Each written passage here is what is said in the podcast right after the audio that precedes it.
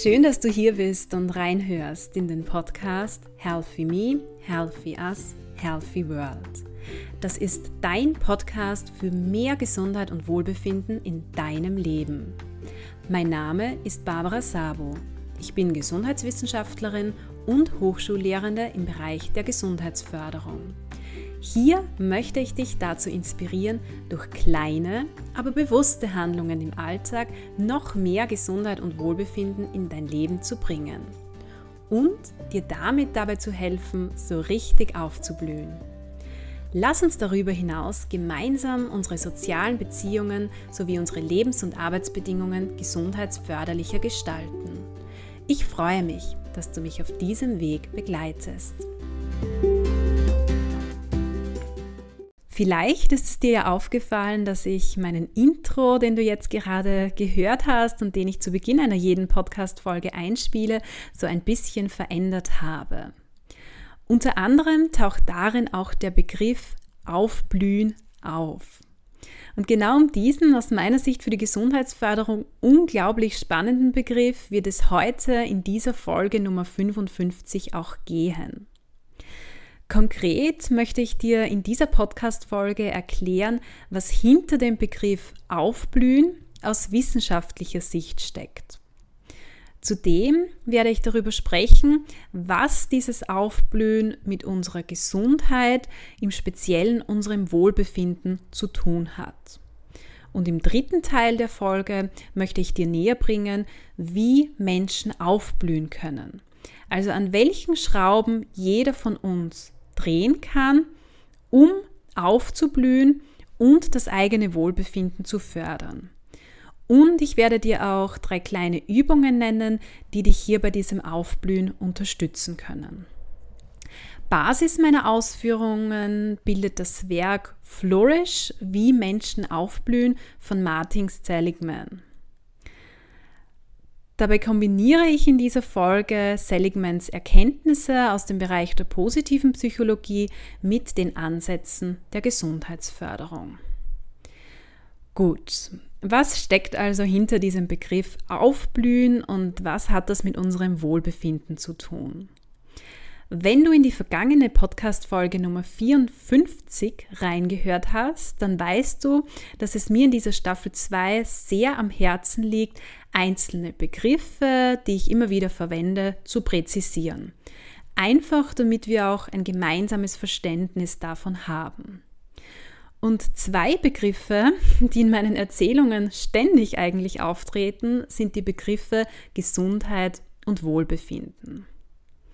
Und ich verwende diese Begriffe ja oft so im Doppelpack, also gemeinsam miteinander. Das heißt, es gibt natürlich einen Zusammenhang zwischen Gesundheit und Wohlbefinden. Wie du dir vorstellen kannst, sind beide Konzepte relativ komplex und es gibt auch sehr, sehr viele verschiedene Definitionen.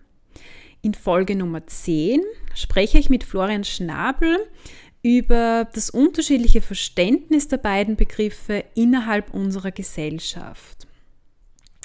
Und eine Definition des Begriffs der Gesundheit zunächst einmal, die eine große Rolle innerhalb der Gesundheitsförderung spielt, ist die Gesundheitsdefinition der WHO, also der Weltgesundheitsorganisation. Und diese Definition besagt, dass Gesundheit ein Zustand vollkommenen körperlichen, geistigen und sozialen Wohlbefindens ist und nicht bloß die Abwesenheit von Krankheit. Zwar ist es so, dass es unterschiedliche Kritikpunkte an dieser Definition gibt, die meiner Ansicht nach auch ihre Berechtigung haben, aber was wir für uns Wesentliches aus dieser Definition herausnehmen können, ist, dass Gesundheit eben auf mehreren Ebenen besteht also vor allem auf der körperlichen, der geistigen und sozialen Ebene und dass Gesundheit etwas Positives ist. Und was wir noch aus dieser Definition mitnehmen, was für uns jetzt an dieser Stelle ganz wichtig ist, ist, dass Gesundheit viel mit Wohlbefinden zu tun hat. Die beiden Konstrukte, also Gesundheit und Wohlbefinden, sind jetzt zwar nicht dasselbe, weil Gesundheit ist nicht nur etwas Subjektives, sondern kann zum Beispiel auch mit unterschiedlichen objektiven Messparametern gemessen werden. Also ich spreche da zum Beispiel vom Blutdruck oder Blutzuckerspiegel auch. Aber Wohlbefinden ist ein ganz, ganz wesentlicher Aspekt von Gesundheit und das sagt eben auch diese WHO-Definition. Das heißt, wenn du dich wohlfühlst, wirkt sich das vermutlich positiv auf deine Gesundheit aus.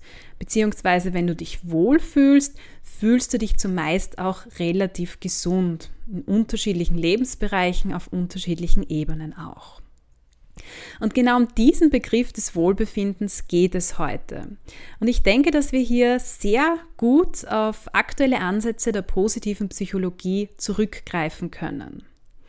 Die positive Psychologie ist ja eine Teildisziplin der Psychologie, die aus meiner Sicht auch heute noch leider zu Unrecht ähm, von einigen Personen kritisiert wird.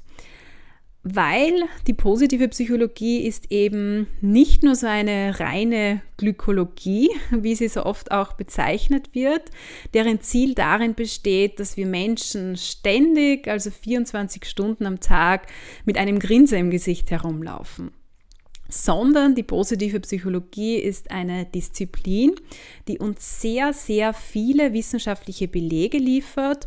Und zwar Belege dafür, wie Menschen zu mehr Lebenszufriedenheit, aber eben auch zu mehr Wohlbefinden im Leben kommen können. Und aus Sicht von Martin Seligman, und das ist ein neuerer Ansatz von ihm, ist das zentrale Thema der positiven Psychologie eben nicht dieses Glück, sondern Wohlbefinden. Und genau hier ergeben sich natürlich unglaublich viele Anknüpfungspunkte für die Gesundheitsförderung auch. Und jetzt kommen wir zu den spannenden Fragen, was macht unser Wohlbefinden eigentlich aus? Was brauchen wir, um zu einem höheren Wohlbefinden zu gelangen? Und ja, an welchen Schrauben können wir konkret drehen? Und diesen Weg zu mehr Wohlbefinden können wir eben als Aufblühen, zu Englisch Flourishing, bezeichnen. Du kannst dir hier wirklich so eine Blume vorstellen, also so dich als Blume vorstellen, die vielleicht noch ganz klein ist, deren Knospen vielleicht noch geschlossen sind oder zumindest teilweise geschlossen sind, die vielleicht aber kurz vorm Verwelken auch ist. Gut, das ist jetzt vielleicht etwas plakativ, aber ich glaube, du weißt, was ich meine. Und Martin Seligman ist eben der Ansicht, dass Aufblühen bzw. Flourishing das eigentliche Ziel der positiven Psychologie ist. Und dabei geht es weniger um die Erschaffung kurzfristiger Glücksgefühle, die du vielleicht hast, wenn du dir ein neues Kleidungsstück kaufst, wenn du in den Urlaub fährst oder wenn du zum Beispiel Schokolade isst, sondern es geht um das langfristige, nachhaltige Anheben unseres Wohlbefindens. Und Martin Seligman meint dabei, dass unser Wohlbefinden aus fünf Elementen besteht fünf Elemente, die zu unserem Wohlbefinden beitragen. Und diese fünf Elemente bezeichnet Martin Seligman mit dem Schlagwort PERMA. Vielleicht hast du das ja auch schon einmal irgendwo gehört. Und dieses PERMA steht für dauerhaft, also eben permanent. Und es wird im Englischen als Akronym für die fünf Elemente verwendet. Das heißt, das P in diesem Wort PERMA steht für das erste Element, Positive Emotions. Das E für das zweite Element, Engagement. Das R für Relationships, also eigentlich geht es hier um Positive Relationships. Das M für Meaning und das A am Ende von PERMA für Accomplishment. Gut, was ist jetzt mit diesen fünf Elementen gemeint? Was bedeuten sie im Deutschen und wie kann man diese Elemente auch bewusst fördern oder aufbauen? Sehen wir uns zunächst das Element Positive Emotions an, das für positive Emotionen und Gefühle steht. Dieses Element symbolisiert so quasi das angenehme Leben. Das heißt, es geht hier vor allem um die Frage, wie glücklich du alles in allem bist. Und natürlich gibt es viele verschiedene positive Emotionen und Gefühle, die zu mehr Wohlbefinden beitragen. Das sind Emotionen und Gefühle wie Lust, Ekstase, Behaglichkeit, Wärme, aber auch Dankbarkeit und Liebe vor allem. Und das Tolle ist, dass wir diese Emotionen und Gefühle in uns entstehen lassen können. Wir haben also Einfluss darauf, ob sie da sind oder eben nicht. Ich werde nachher noch ein paar Übungen nennen, wie du positive Emotionen und Gefühle in dir entstehen lassen kannst. Du findest übrigens in meinem Podcast bereits auch so einiges dazu. Also zum Beispiel in Folge Nummer 25 stelle ich dir Tools vor, wie du bewusste Dankbarkeit empfinden kannst. Und auch Achtsamkeit, also ein achtsames Leben, begünstigt positive Emotionen und Gefühle. Dazu erfährst du in den Folgen 43 und 44 Näheres. Das zweite Element des Wohlbefindens ist laut Seligman Engagement, also Engagement. Und hier geht es eigentlich um die Frage, ob du das, was du tust, gern tust. Aber auch, ob du dich für etwas einsetzt, das dir persönlich wichtig ist. Und es geht auch um die Frage, ob du es liebst, neue Dinge zu lernen, neue Dinge zu tun auch. Und mit Engagement meint Martin Seligman auch das im Flow sein. Vielleicht kennst du ja dieses Gefühl, wenn du etwas tust und du bist so darin vertieft, dass die Zeit ähm, verrinnt und am Ende dann auch etwas herauskommt, was dich wirklich stolz macht. Also du vergisst so quasi alles rund um dich herum, bist ganz vertieft mit dem, was du tust, bist quasi eins mit dem, was du tust. Und dieses Flow-Erleben kann man in der Arbeit, aber auch ähm, bei, also in der Freizeit erleben. Also zum Beispiel bei der Ausübung bestimmter Hobbys wie Malen, Sport oder Tanzen. Grundsätzlich sagt man, dass Flow-Erleben zumeist bei Tätigkeiten entsteht, die uns weder überfordern noch unterfordern. Ich werde zum Thema Flow noch in den nächsten Wochen eine eigene Podcast-Folge rausbringen. Das dritte Element, also die dritte Schraube, an der wir drehen können, um zu mehr Wohlbefinden zu gelangen, sind Beziehungen. Also vor allem positive Beziehungen. Martin Seligman sagt so schön, nur sehr wenig von dem, was positiv ist, ist einsam. Wir sind natürlich soziale Wesen. Wir brauchen andere Menschen, damit es uns gut geht und das zeigen ja ganz, ganz viele Studien. Und andere Menschen sind auch, ähm, laut Martin Seligman, das beste Gegenmittel gegen die Betrübnisse des Lebens. Und hier bei diesem Element geht es wirklich um jegliche Beziehungen, also Beziehungen zu den engsten Familienangehörigen, zu Freunden und Freundinnen, zum Partner, zur Partnerin, aber auch zu Arbeitskollegen, Arbeitskolleginnen, Vorgesetzten, Studienkollegen, Schulkollegen, Nachbarn und so weiter. Positive Beziehungen können uns aufblühen lassen, indem wir gemeinsam mit anderen Spaß haben, indem uns andere aufbauen und wir auch andere aufbauen, indem wir gemeinsam positive Erlebnisse haben, indem wir uns gegenseitig aufeinander verlassen können.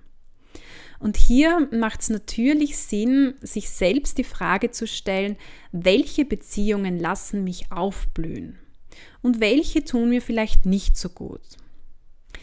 Wenn dich dieses Thema näher interessiert, dann höre gerne in Folge Nummer 4 rein, in der ich über soziale Beziehungen, soziale Netzwerke und Gesundheit spreche.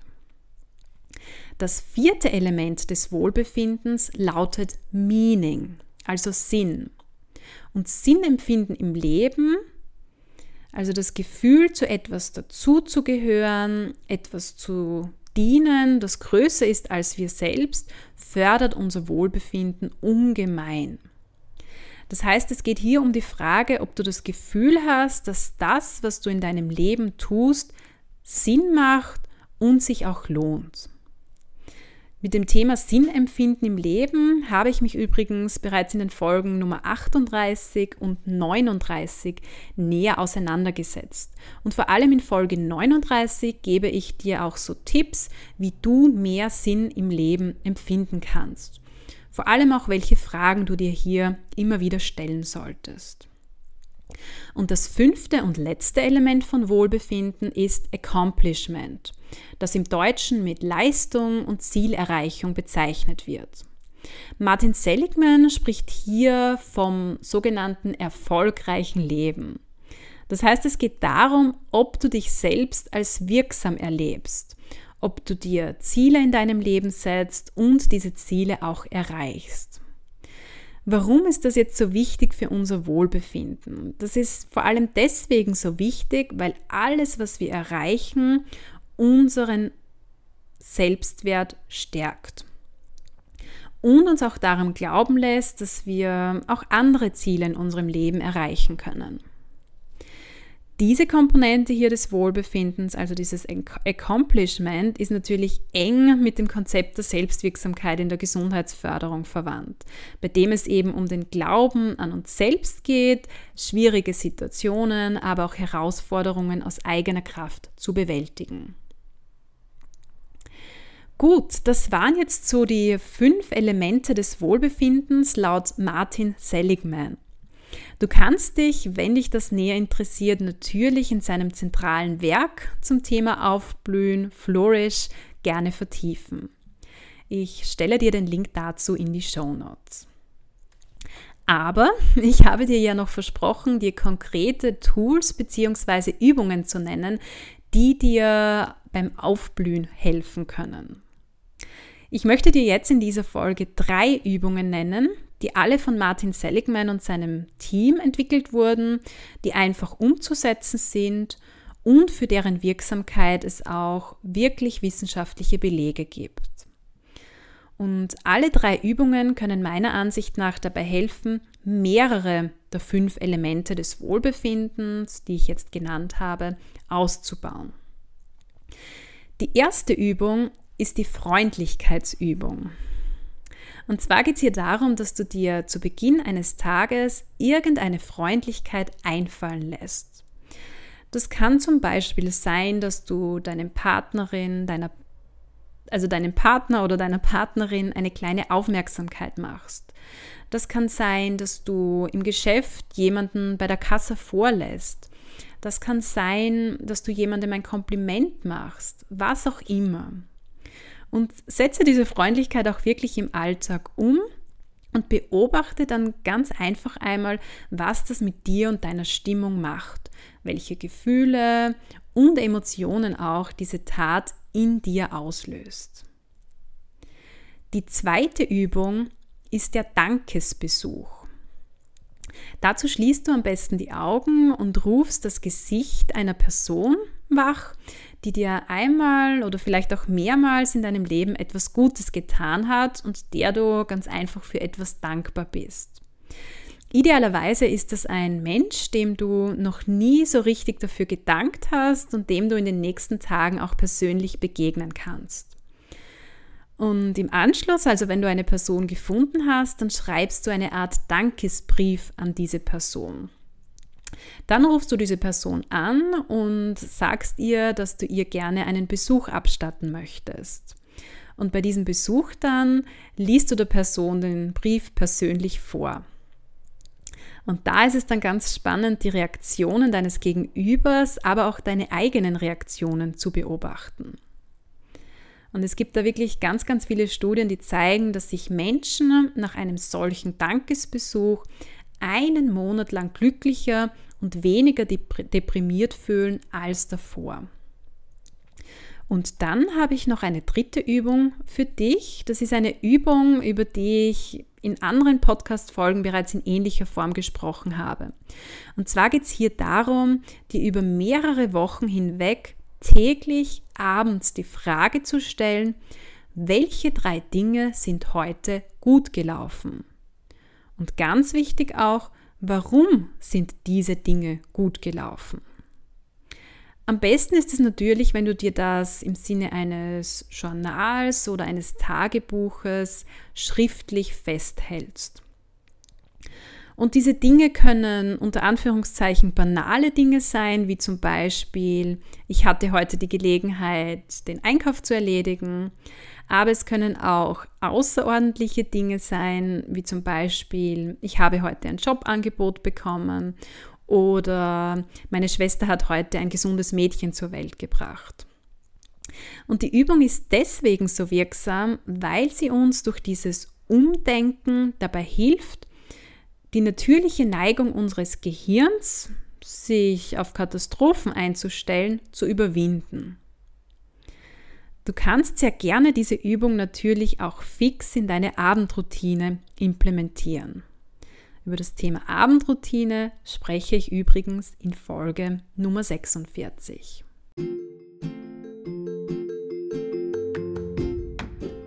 Ich hoffe, dass du aus dieser Podcast-Folge wieder einiges für dich persönlich mitnehmen konntest.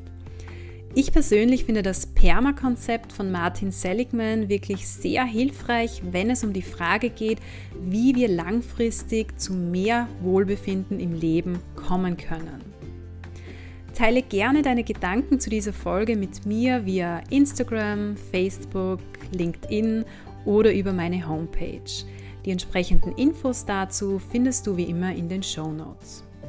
Wenn du denkst, dass diese Folge auch für jemanden in deinem Umfeld interessant sein könnte und ihn oder sie inspirieren könnte, dann teile die Folge sehr gerne mit ihm oder ihr. Ich freue mich sehr, wenn du auch beim nächsten Mal wieder mit dabei bist und wünsche dir bis dorthin eine wunderschöne Zeit.